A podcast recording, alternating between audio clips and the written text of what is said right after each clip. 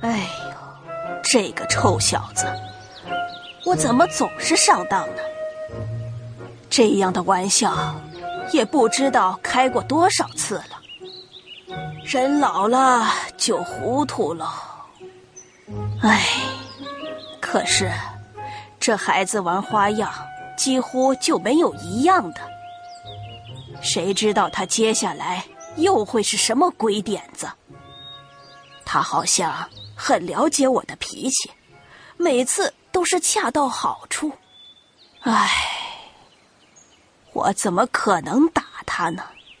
我是只能怒不能打呀。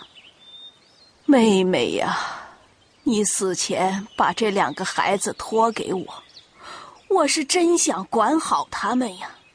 弟弟西德乖巧听话，可是汤姆这孩子，真是让人头疼。我也是，怎么也不忍心打他，可是每次饶了他，我都感觉不舒服。我怕这样下去，这孩子会越来越不听话，这样长大了，该怎么办呢？唉，妹妹。我对不起你呀！我估计啊，这小子今天下午又要逃学了。他这次要是逃学，我真的要惩罚惩罚他了。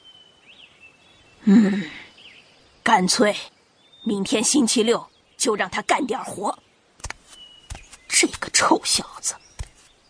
玻璃姨妈无奈的摇摇头。转身向屋内走去。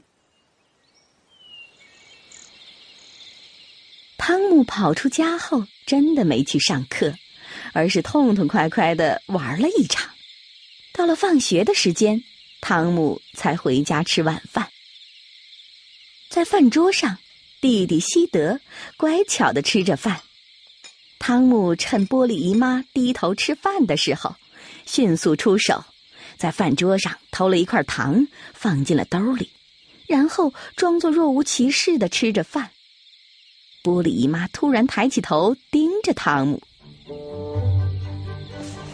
汤姆，呃啊，姨妈，我什么也没做。”哦，汤姆啊，学校里挺热的，对吧？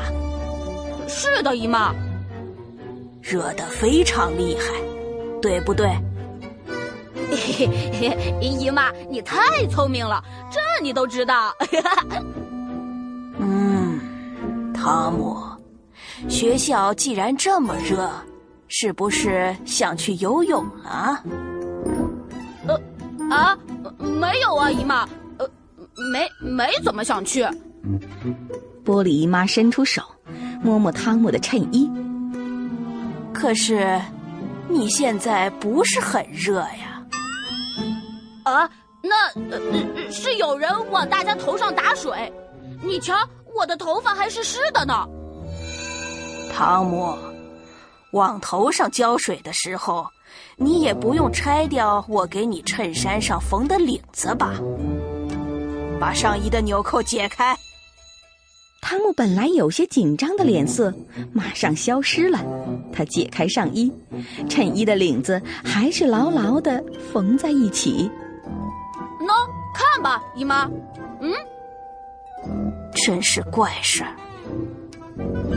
唉，得算了吧，我看你旷课去游泳了。我认为呀，你就像俗话里说的“烧焦毛的猫”一样。并不像表面看起来的那样坏。就这一次，下不为例。姨妈，我记得你好像给哥哥缝领子用的是白线，可现在却是黑的线。汤姆的弟弟西德突然插了一嘴，玻璃姨妈立马反应了过来。汤姆，我的确是用的白线，你。汤姆没等玻璃姨妈说完，腾的一下窜了出去。